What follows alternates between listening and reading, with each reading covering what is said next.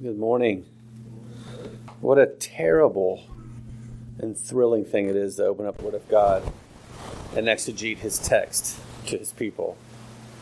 It is terrible, it is terrifying, but it's also a thrill. It's not like teaching on many other things. At a University of Mexico, I teach church history and Baptist history, and I'm not as afraid doing that as I am at this moment because this is the eternal word of the living God. And the man who stands behind this pulpit is to properly exegete that for God's people. It is through this word that the Father calls people to Christ. And also through this word that God challenges those who are, who are in Christ. And so, with that in mind, if you would mind opening up your Bibles to Psalm 8. And this is so much easier in Spanish. Is going to be difficult in English because you have like 5,000 translations in English of the Bible. We don't have to deal with that in Spanish. So I don't know what translation you have in your hand. And depending on your translation, there can be some confusion that I'm going to try to clear up for us to understand what God really is saying to us here. That should be never be something that makes you coward away from the Word of God or fear or, or be discouraged. But it should be a truth for you to want to dig in deeper every time to see what God has to say to us and that you would see the glory of God in His text through the glory of His Son. So, if you would read with me, then I'll pray. And again, you're going to find a couple words that are going to sound a little different. And because I don't, I doubt you all have this translation. And then I will try and deal with that later. So don't get stuck on that little on that little piece. Here we go. Verse 1 O Lord, our Lord, how majestic is your name in all the earth. You have displayed your splendor above the heavens. From the mouth of infants and nursing babes, you have established strength because of your adversaries, to make the enemy and the revengeful cease. When I consider your heavens, the work of your fingers, the moon and the stars which you have ordained, what is man that thou, that you take thought of him, and the Son of Man that you care for him? Here we go. Yet you have made him a little lower than God and you crown him with the glory with glory and majesty. You make him to rule over the works of your hands. You have put all things under his feet all sheep and oxen and also all the beasts of the field.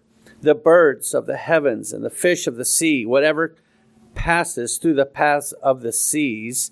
O lord our lord how majestic is your name in all the earth. I remember as a child hearing this because my dad found this record from a hippie who became Christian named Keith Green. And in a record of him holding a little lamb over his shoulder, uh, one of the songs was he would sing this. And so this brings back memories of my childhood hearing this. But I never really considered what it meant until in seminary I had a class that spent seven hours in this psalm. It's called The Ethics of Man. And it blew me away that I brought my children and my wife to watch some of these classes with me. And I said, I finally think I'm understanding what this means. There's okay, I'm not being Gnostic. There's no hidden knowledge in here. That's just, but with biblical theology, with seeing what the rest of the Bible says about it, seeing what is here, this is awesome. This is awesome. I'm so happy to get to preach this to you this morning because have you ever had an experience where you love it so much, but you don't want to enjoy it by yourself and you have to go get somebody else? I'm here to get somebody else. Okay? Come see this with me. This is great. Well, first thing, notice in this psalm the first verse and the last verse. O Lord, our Lord, how majestic is your name in all the earth. Look how it ends. O Lord, our Lord, how majestic is your name in all the earth. What do we sing here? We're singing bookends. Bookends are a way of God telling us, hey, whatever you see in the middle of this sandwich, whatever you see between these two book- bookends, don't go out too far. don't end up on some rabbit trail. This is the point of the whole psalm. This is not a psalm about what is man. This is a psalm about the majesty of God. Okay? If you lose yourself on looking at what is man and that you think that's the point of the psalm, the psalmist is saying don't do that. Make sure you're seeing this that the point of this is to express is to project the majesty and the glory of God over all things. Now let's go back to the first verse really quick. You notice how uh, I don't know what you have in your hands in front of you. For some of you, it'll say, "Oh Lord, our Lord." But if you look at the spelling, there's little caps on the first one, and then the second Lord is uppercase L, lowercase O R D. Does anybody have that? Yes, that's one of the I, I believe unfortunate, and that's why when one of the verses that you spoke that, that you shared today, I think it was the text from the Old Testament. It didn't say that. So I like that version. It actually says Yahweh or Jehovah. Sorry, I'm trying to say it in Spanish now. Um, because you see this where it says Lord with caps, but the ORD is like caps that are smaller? That is the tetragrammaton. What many call Jehovah. We really don't know how to pronounce that um, because somebody added in the vowels of Adonai with in the Tetragrammaton. That's why Yahovah, Jehovah. But that's why some people say it's Yahweh now. Well, we don't know exactly how to pronounce it. But that is the God, the one and only God, who revealed himself to Moses in that burning bush. There's so many titles for God that point out things that he does but his name is Yahweh. This is the God who does what's called condensation. Condescendencia. Have you ever heard the term that says, don't condescend me? Don't be condescending? Well, the, one of the wonderful things about God is He is condescending. Now, again, that's not condensation in English, which forms on the outside of your Coca Cola can. And Coca Cola didn't pay me to say that, so also if you have a Pepsi. But that is the term that expresses how God crosses the boundaries of the infinite to the finite, His holiness to our commonness, commonality, from His eternality to our timeliness. How God comes and He deals with it. This is what makes the Christian faith uh, blasphemous to the Muslim. Do you know that in the Quran, there is nothing in there that guarantees you salvation. You can follow everything it says, and still it depends on Allah's will, whether you can be saved or not. Why is that? Because if there was any formula in the Quran for you to be saved, then that would make Allah condensation. That would make him that would make him committed to fulfilling something to a human being and he would stop being God. That is why the Christian faith is so funny to other people because God has entered into covenant with a mere human. He is ob- obligated now. And some people say that that would make him stop being God, his immanence, not just his transcendence. And whenever you see this Lord with the all caps or Jehovah in your Bible, that is saying, I am the God who deals and enters in a covenant of grace with human beings. And the psalmist is saying, Oh, God, that is in covenant of salvation. If you don't believe me, someday I would like to give you a challenge to go through Psalm 73. Psalm 73, Asaph, or Asaph in Spanish, I'm guessing you pronounce it Asaph in English.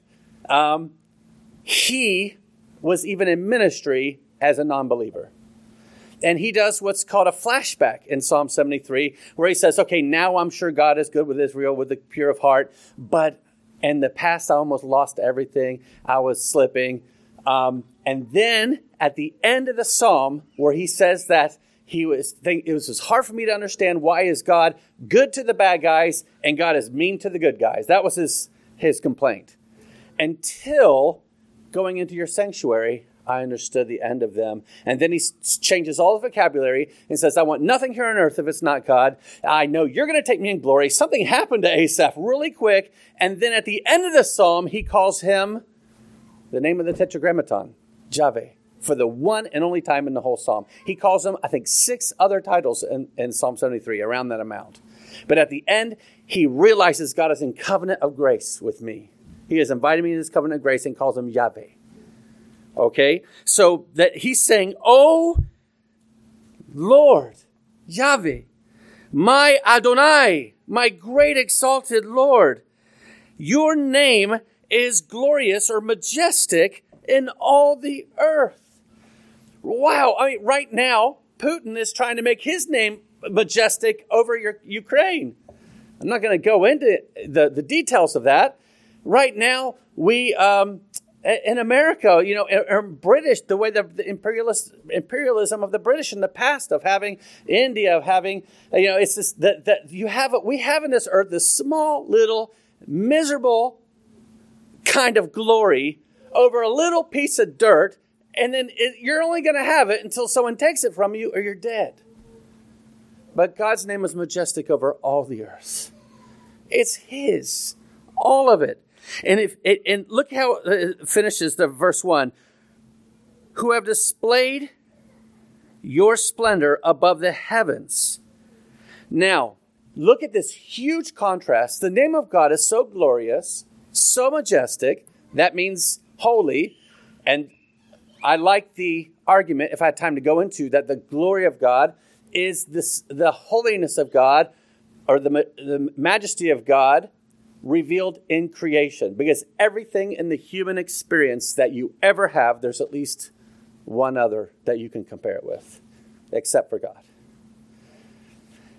These chairs are very comfortable. I sat in when we are waiting when we started, but they're chairs all over the world.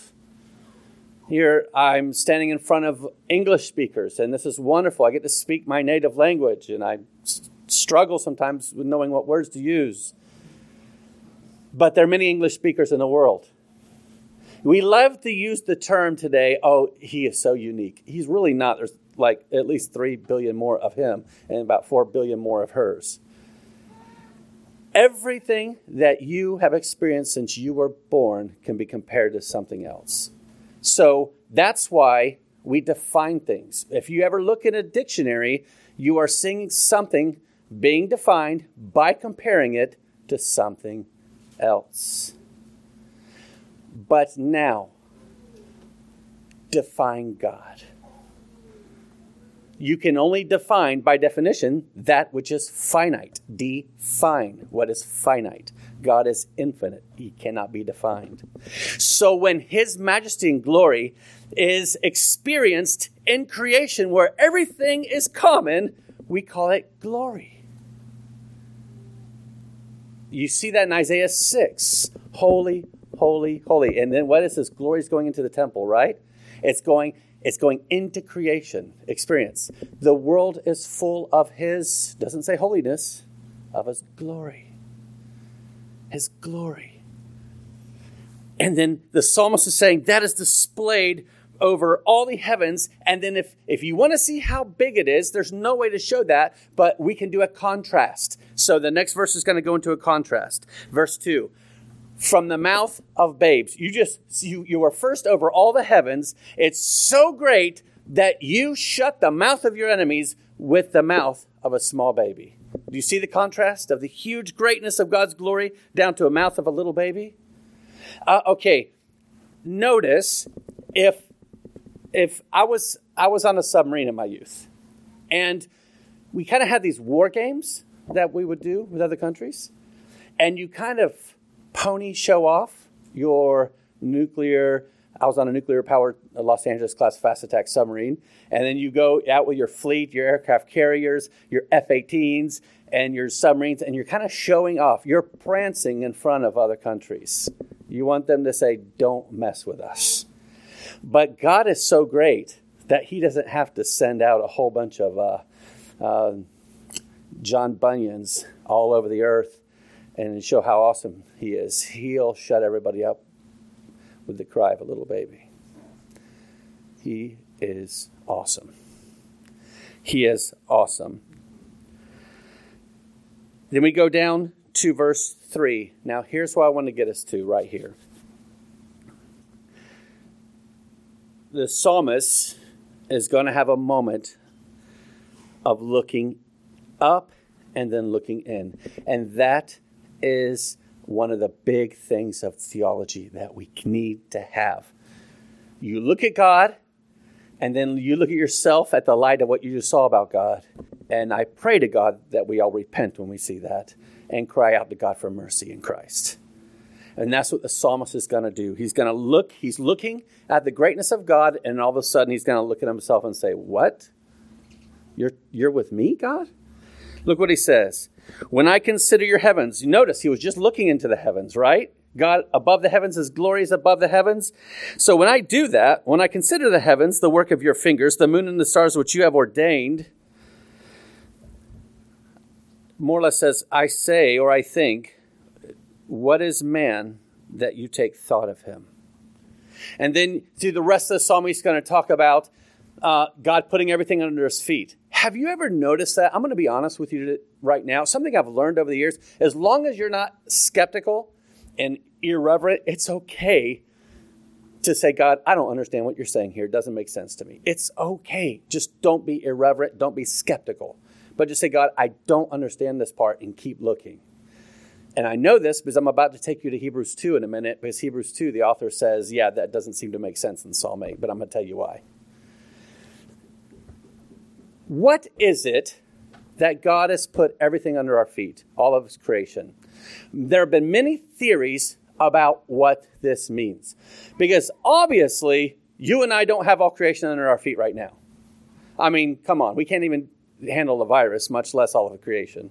We can't even handle the microscopic. What about the, the macroscopic? I mean, what, people made in God's image are blaspheming God all over the earth today, and this morning on the Lord's day. All right, something's not right with this picture that he's going to say he put everything under his feet. So some have said the theory that the man here in Psalm 8 is Adam before the fall, when everything was under his feet. But there's a problem with that. The Bible was not written in English. Actually, this part was written in Hebrew, and he uses the word enosh, which is correctly translated sometimes as mortal, not even as man. It is the word used for mankind that only makes reference to the mortality and the sinfulness of man in Hebrew. So, can this be talking about Adam before the fall? Was Adam before the fall made a mortal, sinful man? No.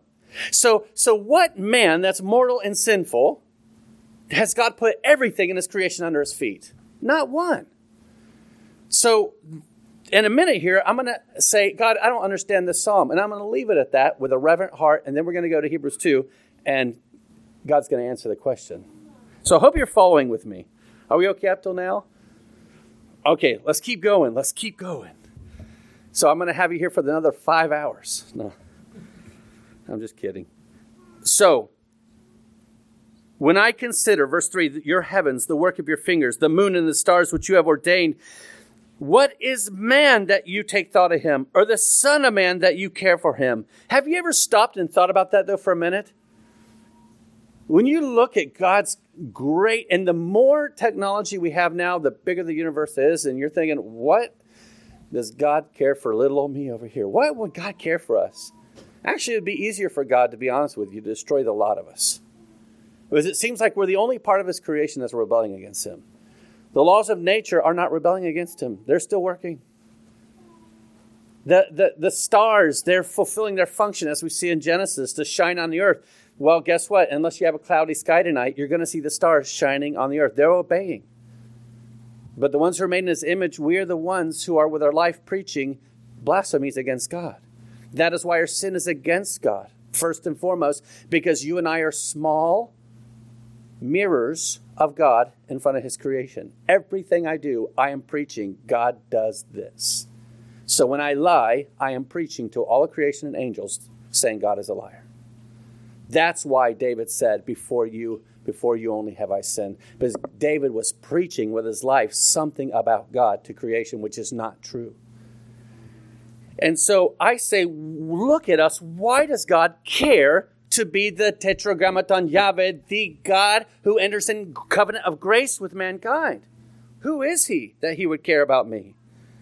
What is man that you that you take thought of him, and the Son of Man that you care for him? Yet you have made him a little lower than God. Okay, here is an unfortunate translation. Does anybody's say doesn't say God, it says angels? Anybody's translation says angels? Well, okay, what is going on here? Is this saying that man is made a little lower than God or angels? Well, the word here is Elohim, which is the word like in Genesis 1 in the beginning, Elohim created the heavens and the earth.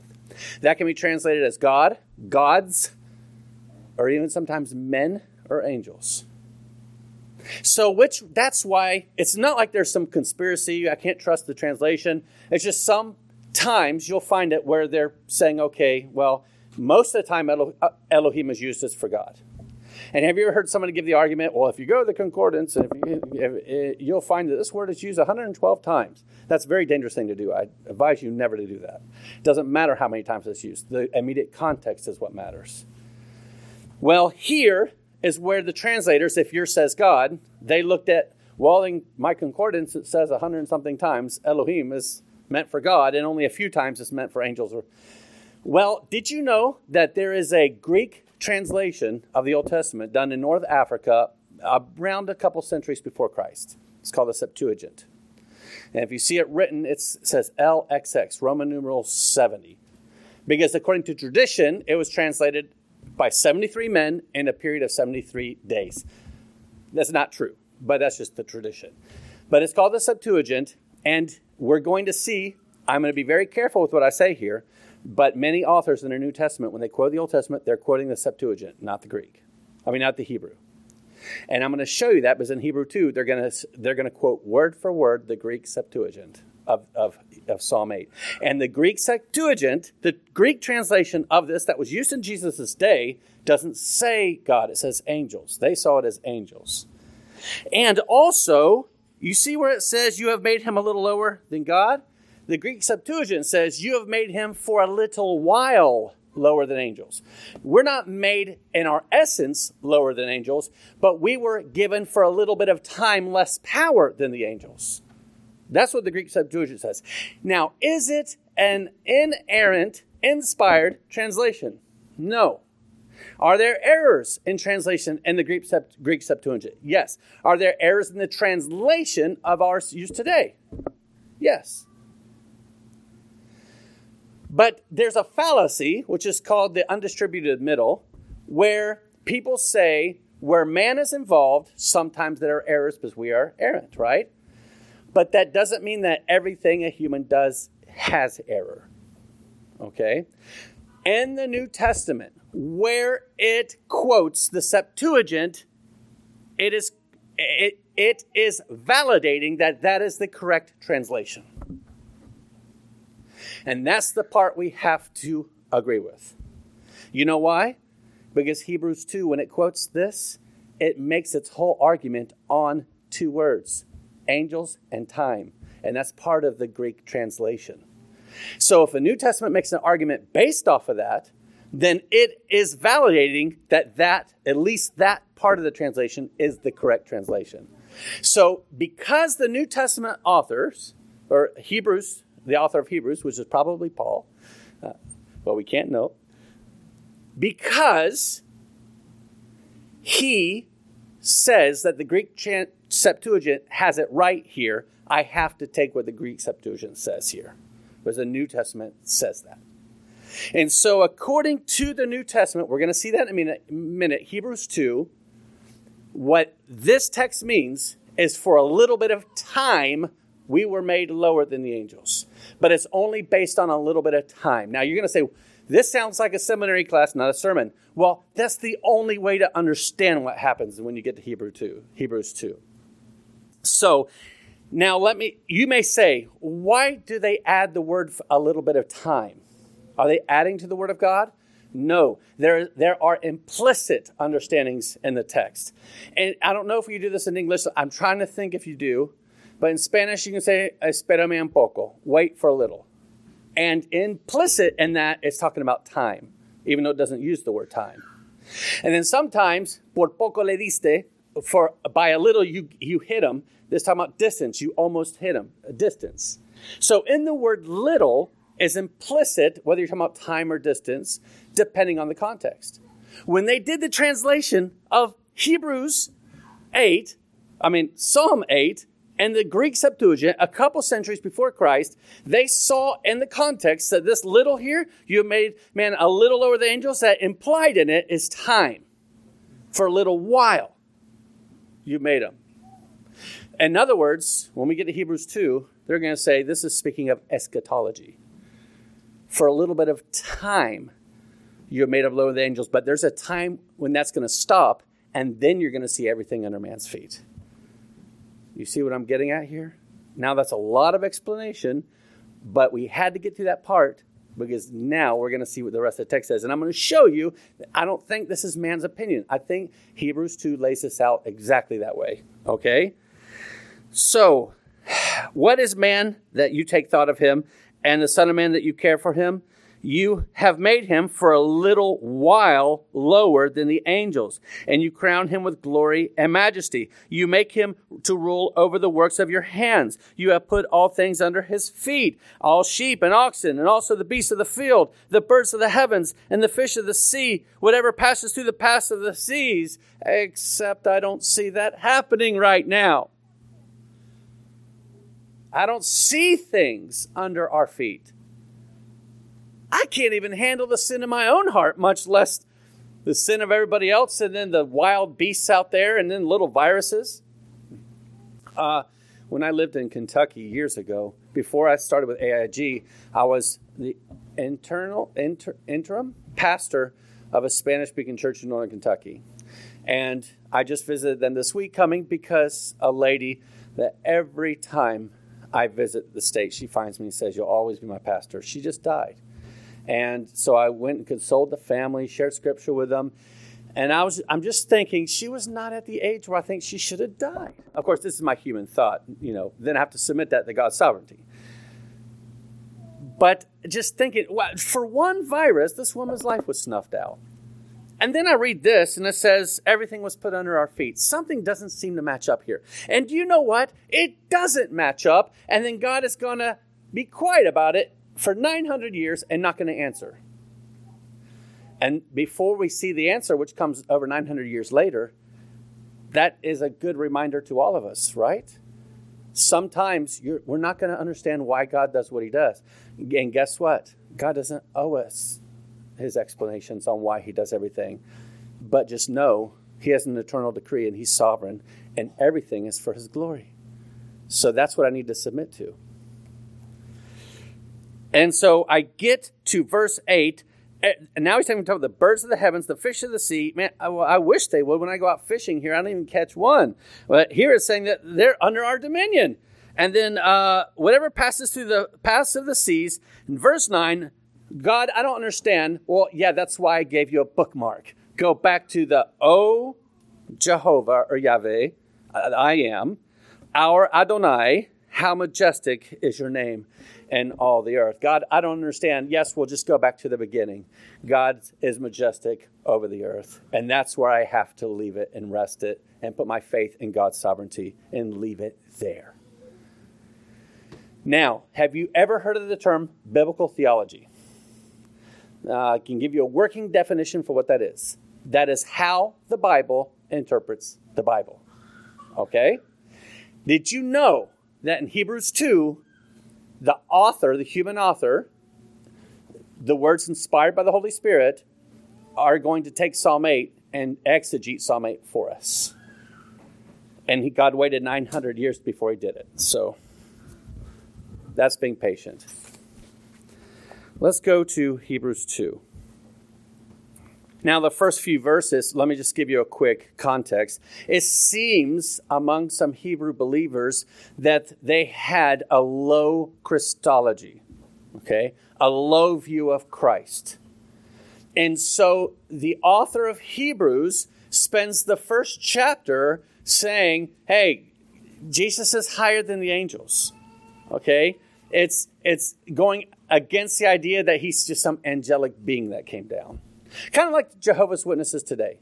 They think that Jesus, so the, the Word, the Logos, was the first creation of Jehovah. And some of them have said in the past that he's the archangel Michael. And then this angel became flesh. Well, they forgot to read Hebrews because that's what Hebrews is going against, saying that. And is proving that what was written about the Son in the Old Testament is uh, has a higher Christology than the angels. It's, it's, it takes Christ way above the angels. Okay, that's what we get in chapter one. And then when you first go to the first verses of chapter two, we're still now we're he's still talking about the angels. Then what were the what? Why do we have angels then? Well, we know in Deuteronomy and Galatians, and then here, the angels had something to do with the administering the word to us, the way God gave us the word. Okay? And then we get to verse 5.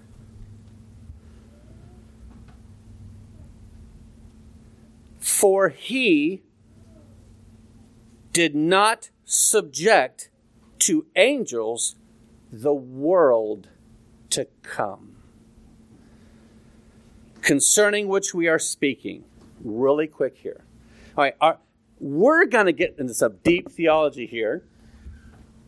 And I love the fact that the young children are here because if you don't understand everything, you go back over with your parents through the week and go in it more and more. And that's what's going to instill in them this better biblical understanding and worldview to look at their life for the rest of their life. But sometimes that just means going a little deeper. And this is about to get deep. It's not too early in the morning, is it? Okay. For he did not subject to angels the world to come, concerning which we are speaking. Notice the, the last part. Concerning which we are speaking. Where in Hebrews 1 or 2 before this were they speaking of a new world? You won't find it. So what how can you say what we're speaking about right now, you know, the new world? How where do you find that in the text? And this is where I am confronted with our 21st century gospel. Because have you noticed, I came to Christ as an adult 2003 at the end, and all I heard is about going to heaven, going to heaven, going to heaven, going to heaven. And yes, I do believe we go to heaven. I'm not Jehovah's Witness. But have you ever noticed in the scripture, it mostly speaks of salvation by the resurrection, not going to heaven? The focus on the, the truth of salvation is on the resurrection. Now, that just means to me that I think I got a little off balance. Okay, we yes, absent from the bodies and with present with the Lord. Yes, of course, but the hope we have is not some dualistic, Gnostic separating from the material world to a better spiritual world and floating with harps, oedipus, harps, on the clouds through medieval, medieval theology that we still have not been able to abandon. But it is a new heavens, new earth. It is an eschatological hope. It is a resurrection hope. Look at Paul in Athens in front of a bunch of Greek uh, Stoics and he is what what what is the one point of his message that caused them to start making fun of him? The resurrection. And so I think in scripture I'm seeing more balance. Whenever it speaks of salvation, it is speaking not of you just getting saved today and knowing that you're going to be present with the Lord. It also has to do with God's whole eschatological plan. Okay? The gospel is the restoration of all things made in heaven and earth. God loved the cosmos. This is God saving his creation. There will be someday a new heavens and a new earth. You and I will have glorified bodies. And it's not just me floating in the heavens and like the medieval theology paintings that we sometimes use to interpret scripture. You just see that point here, where he's talking about the new world that we're speaking of. And if you go before that, it just mentions salvation. It doesn't talk about the new, the new earth. In other words, the whole package deal is a salvation. Notice too, he did not subject to angels the world to come. Whatever's coming. Now, again, I'm going to be careful here. This could be speaking of the actual part that's a millennial, like a, a, literal thousand years, or it could be speaking of when we get to new heavens, new earth. I'm going to leave that for you all, you all to study. Okay? But no matter where you stand on eschatology, we're all hoping for a new heavens and new earth someday, right? I mean, or else you're not an Orthodox Christian. And if, if you have a problem with that, then yeah, come speak to the pastor myself after. We need to share the gospel with you. Okay? But we are all hoping for someday to have a new heavens and new earth, correct? All right? Okay, that's the Christian hope. Jesus is coming back. Okay, now, it's speaking that this world to come that we're speaking of was not subject to angels. Now, think about what we just said for a little while. We're made later, lower the angels in Psalm 8. That's the connection that the author is going to make right now. Okay? The angels, even especially the fallen angels, may have some hold on this world right now, may have some way to even control some animals. They have some kind of control here that we have less than them right now. But in our eschatological hope, they're going to lose it. Because that time of us being made lower to the angels is going to be done, and our hope is going to be revealed. Now, watch this. Verse 6 But one has testified somewhere saying, Now we're going to get an uh, interpretation of Psalm 8 given to us only 900, 950 years later. What is man that thou rememberest him, or the Son of Man that you are concerned about him? You have made him for a little while lower than the angels. Now, does, who's, who has a text here that says little while, that adds that little time part? Because that's in the Greek text. It is quoting the Septuagint word for word here. So, is this verifying then, this being the New Testament, is it verifying that there's an implicit time in the original Hebrew text? Yes. So we have to see it in Psalm 8 as well. And is it verifying that the correct translation of Elohim and, and Psalm 8 is angels, not God? Yes. So I should not put God in Psalm 8 and that word. It is saying the Septuagint got it right here. They got it wrong in other places, but here they got it right. You have made him for a little while lower than the angels. You have crowned him with glory and honor, and you have appointed him over the works of your hands. You have put all things in subjection under his feet, for in subjecting all things to him, he left nothing that is not subject to him. Now, here is where the author is going to say, Yes, I have the same complaint about Psalm 8 that you do. I don't understand it. Watch.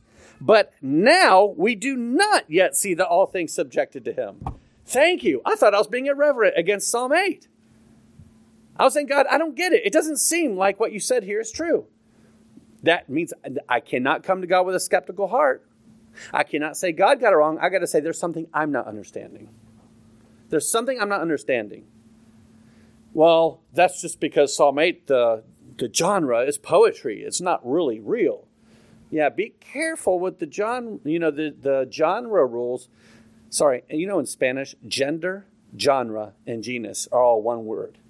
so I have to remember, am I supposed to say genus, genre, or gender right now?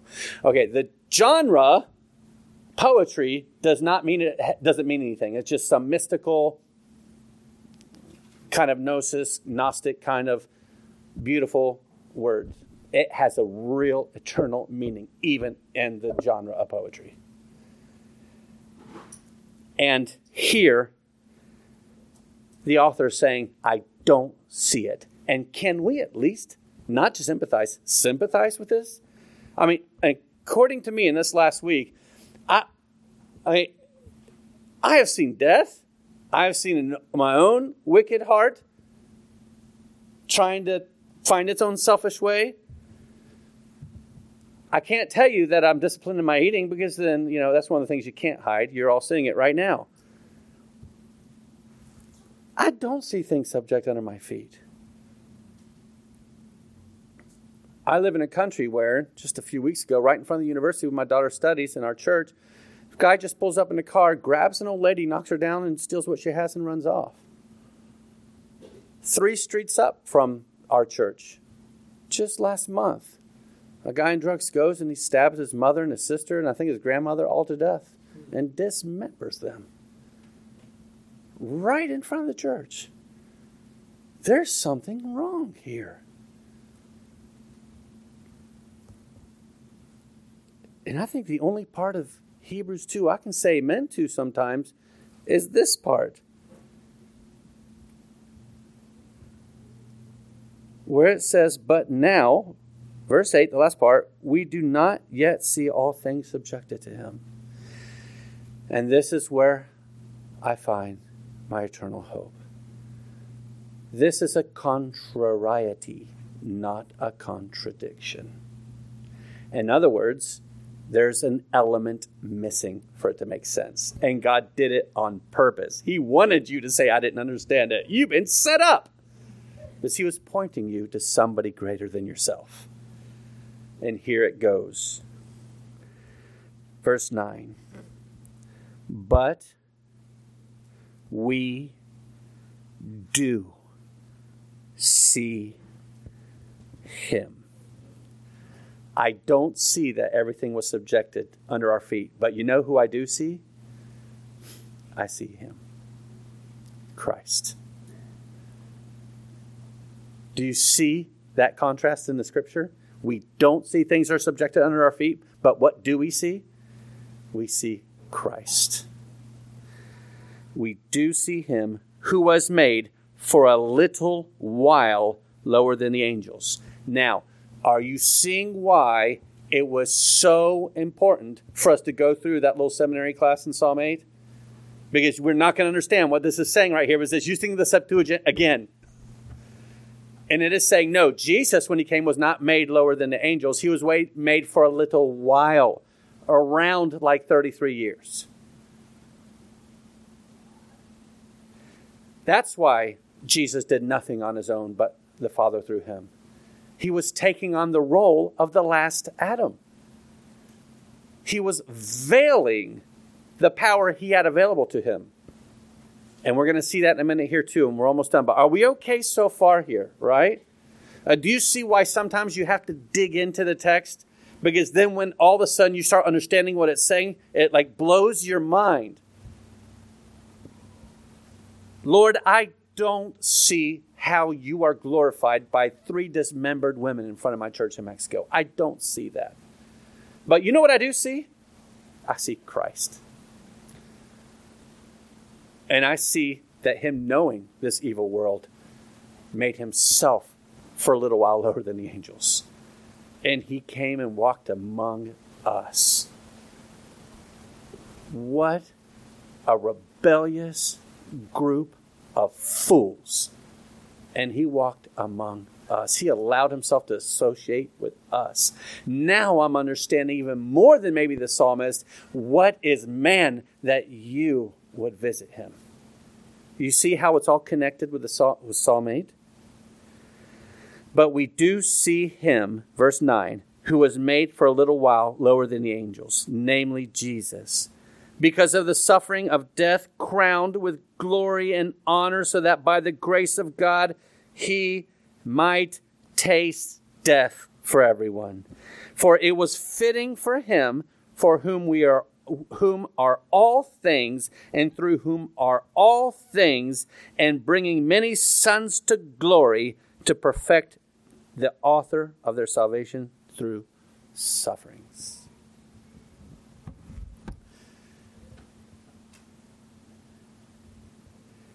That is God fulfilling Psalm 8, that He came down. When I look at the heavens, the stars, and so many beautiful things that are not rebelling against God, what is it? What is it? Go back to Psalm 8 that God would think of me and look down here at us. Well, it was something because He sent His Son down to walk among us so He could take us to glory. And then how is it that he was perfected through suffering? Have you ever wondered? Because if you can't handle that text, I invite you to go to Latin America and speak with these Jehovah's Witnesses down there. I don't know how the ones up are here, but the ones down there, they know their stuff. They know at least their um, guion. Their um, script. Script. And they will tear you apart on verses like this. No, not only this, I think it's Luke 2 52, where Jesus grew in wisdom or knowledge. That's Sophia, that's actually knowledge. How is it that Jesus, the Son of God, had to learn things? How is it that he did not know when his second coming was going to happen? How is it that he didn't know when who touched him? Well, let me explain that. He did know that was just a way of linguistic way. No, he did not know. And how is it he had to be perfected? This is why biblical theology is so important. That's why understanding the sum of the text when you look at one verse is so important. It's because he veiled a lot of that. He veiled his omniscience. He did while he was on earth, he did not know when the second coming is going to happen. He veiled it because he took on the role of the first of the, of the first Adam upon himself as the last Adam. You and I all died in Christ, in, in Adam, in the first Adam. And then we are made alive in Christ, the second Adam. He is fulfilling where Adam failed. He was made perfected. When we say perfected today, we're thinking about we're sinful humans, so we're perfected. We're brought to more of a moral stance. No. And the Bible, when it says perfected, remember, you have to take it out of our context, the way we use words a lot of times today. It means made complete. Made complete. There's nothing lacking in Christ, but he decided that he would come and fulfill that Adamic covenant and obedience. His, his, his, his positive obedience and his life and his passive, what many people call passive obedience on the cross. He was taking our place. And he was veiling a lot, living as a man, vera homo vera deus, truly man, truly God. And just to think that for a little while he would come down here and that he would allow himself to be made a little lower than the angels as well so that he could take you and me to glory. So, whether they're saying that Psalm 8 speaks of the millennial kingdom or the new heavens and new earth, I'm not going to argue that right now. But it is speaking of one of those things coming in the future. So, if you would mind turning with me quickly to Revelation 21. And what I want you to think of today is not how do I interpret this through my eschatological system. Let's just come together and enjoy what it says right now. Let's just enjoy it. I know I have to turn off the little uh, system thing sometimes too. Let's just enjoy it together, okay? I don't know what kind of things have happened recently that have you quietly doubting God, especially if you're young sometimes when we're young, we have these very unrealistic and humanistic expectations of our faith. And I, I always know it when, especially when somebody tells me, I used to go to church, but such and such happened and I don't go anymore. Whenever I hear that, I'm thinking, yeah, Jesus warned John the Baptist of the same. Jesus will be a scandal for you. Scandalistes, where we get the word scandal from, a stumbling block. Jesus is more than willing to be a stumbling block to you if you have expectations of him that are not biblical. But this is where I have my hope. Revelation 21. Then I saw a new heaven and a new earth. For the first heaven and the first earth passed away, and there is no longer any sea. And I saw the holy city, New Jerusalem, coming down out of heaven from God, made ready as a bride adorned for her husband. And I heard a loud voice from the throne saying, Behold, the tabernacle of God is among men, and he will dwell among them, and they shall be his people, and God himself will be among them. And he will wipe away every tear from their eyes, and there will no longer be any death. There will be there will no longer be any mourning or crying or pain the first things have passed away, and he who sits on the throne said, Behold, I am making all things new. And he said, Write, for these words are faithful and true. If God is willing to allow those who are reading Psalm 8 900, 950 years of saying, I'm going to say I'm putting everything in your feet, but I'm not, I'm, I'm going to let you just sit there and try and guess what I mean by that. And then not tell us until Hebrews 2. It's not like Hebrews 2 gives a new meaning, it just clarifies the meaning that was already in Psalm 8. How much more can we wait our small span of lives with some doubts about why certain things happen and know that we have an eschatological hope, not one of justifying or reasoning out every little detail that happens in the world, in our lives, and just know that these promises are eschatological. They're not exactly for now. But what we do see now, what does the author say? What is it that you do see? Him. And where do I see Jesus?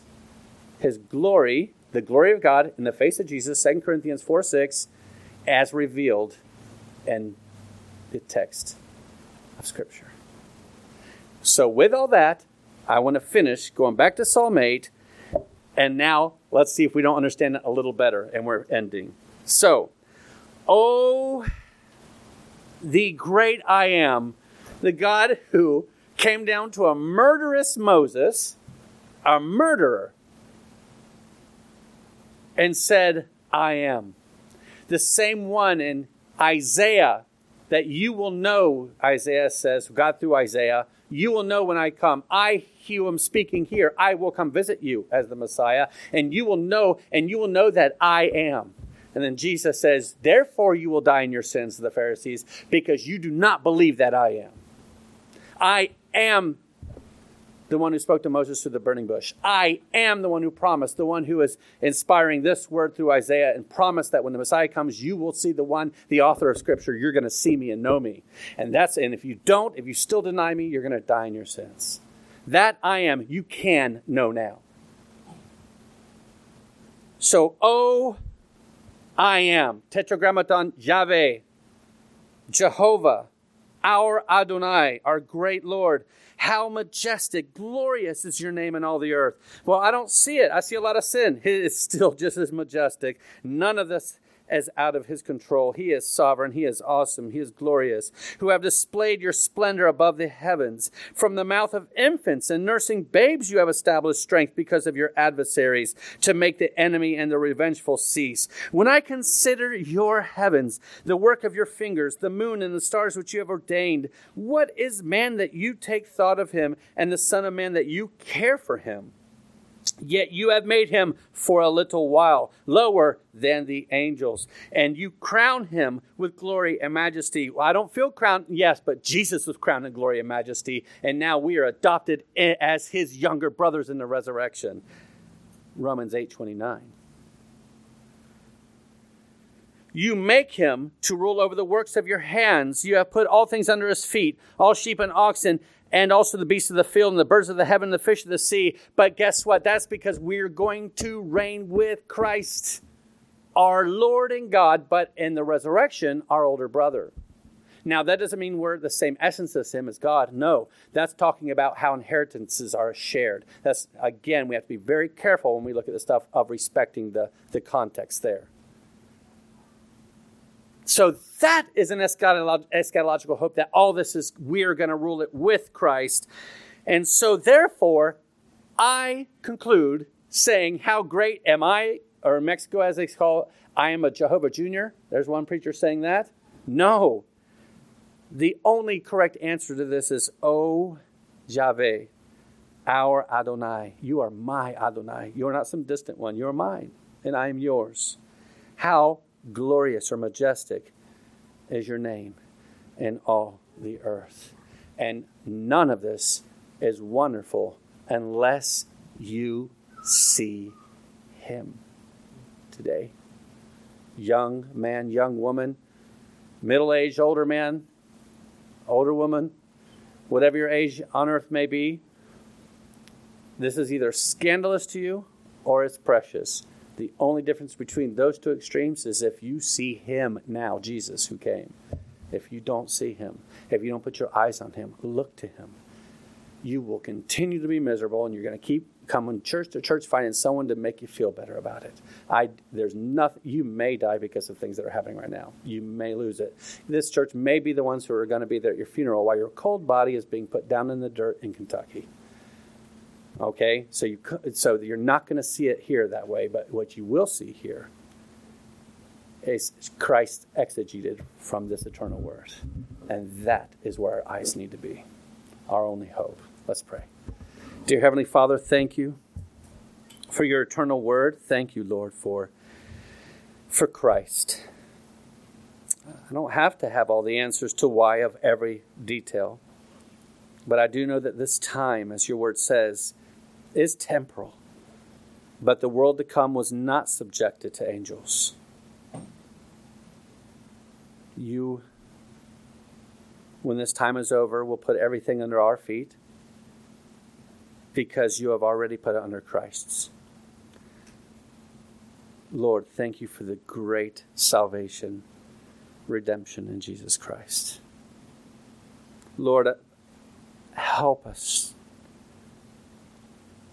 to not interpret you or even invent a version of you through our own experiences and our own context and environment, but that we would see Christ exegeted in Scripture, and thus, in his beautiful face, see the glory of God. And I pray this, Lord, in Jesus' holy name.